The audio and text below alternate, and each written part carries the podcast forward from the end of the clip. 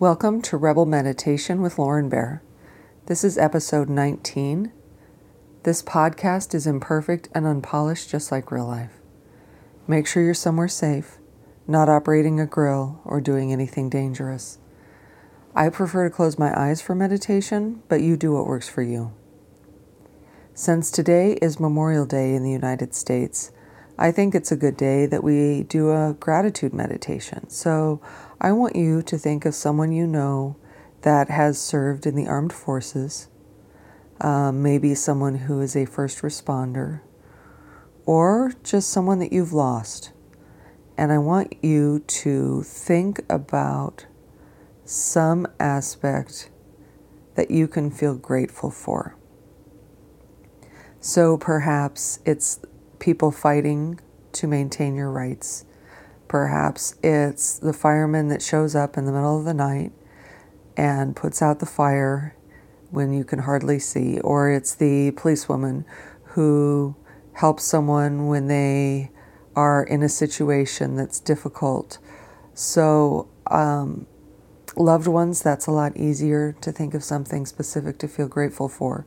But even if it's something small, go ahead and draw on that because you're going to use that gratitude as a way to just kind of begin going into this meditation.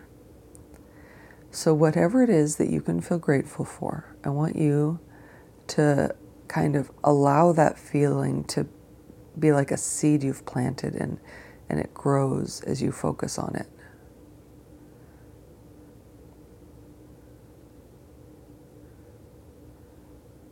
For example, you might be grateful for the fact that someone had to leave their family for extended periods of time, that this soldier had to leave her children while she went off to do her job. And it could be something more specific, but just really focus on how it was something difficult, it was something unpleasant especially when we're thinking of people who lost their lives, then obviously that's the biggest sacrifice. And we can feel grateful for the fact that they knew that they were at risk of that. And then it is actually how things ended. Now, I know that sounds pretty sad, but this is Memorial Day, so we need to be remembering people.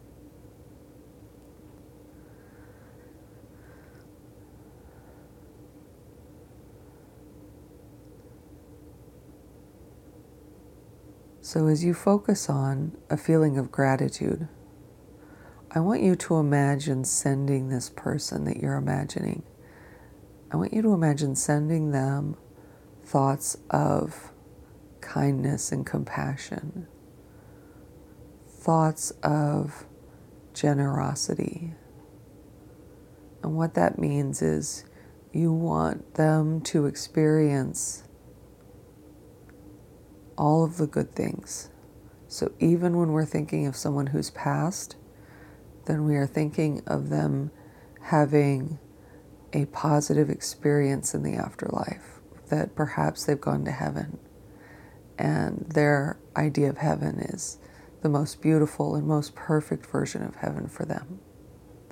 If you're like me and you believe in reincarnation, then perhaps you're wishing them an ideal reincarnation that's perfect for their soul's journey and that in their next reincarnation they'll be comfortable.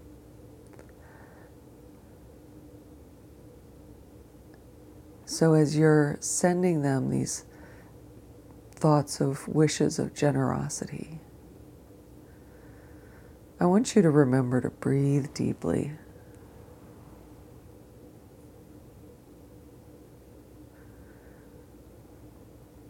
And as you're breathing, focus on the fact that we are all connected. There is an energy that goes throughout the universe, and that we are all connected to each other. And so, even people who have passed, there is this thread of their energy that still goes through us. Perhaps it's through our memories of them. Perhaps it's something we feel in our heart.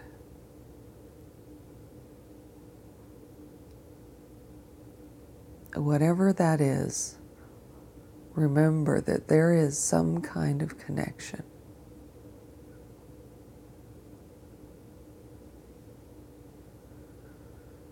And allow that feeling of connection to grow a little bit.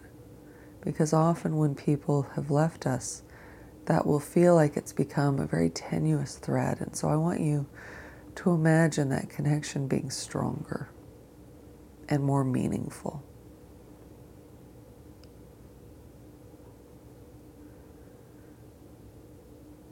And I want you to make sure that your gratitude doesn't feel like you have a debt to pay. That it's simply this, this warmth and this strong feeling of seeing the good things that this person did and this person brought into the world with them. And that by strengthening that thread, that you're able to tap into some of the positive that they brought. And so that you can embody that too. Perhaps you really respected the way they treated other people. And you're going to take a piece of that inspiration and you're going to embody that yourself.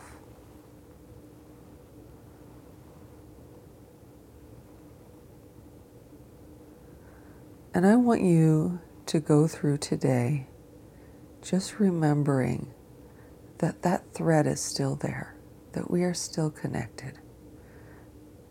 And I want you to feel grateful for what they brought. And I want you to know that you can continue whatever tradition that they inspired you to be aware of. And I'd personally like to thank soldiers and first responders for their service. This is Lauren Bear. Thanks for stopping by. Till next time.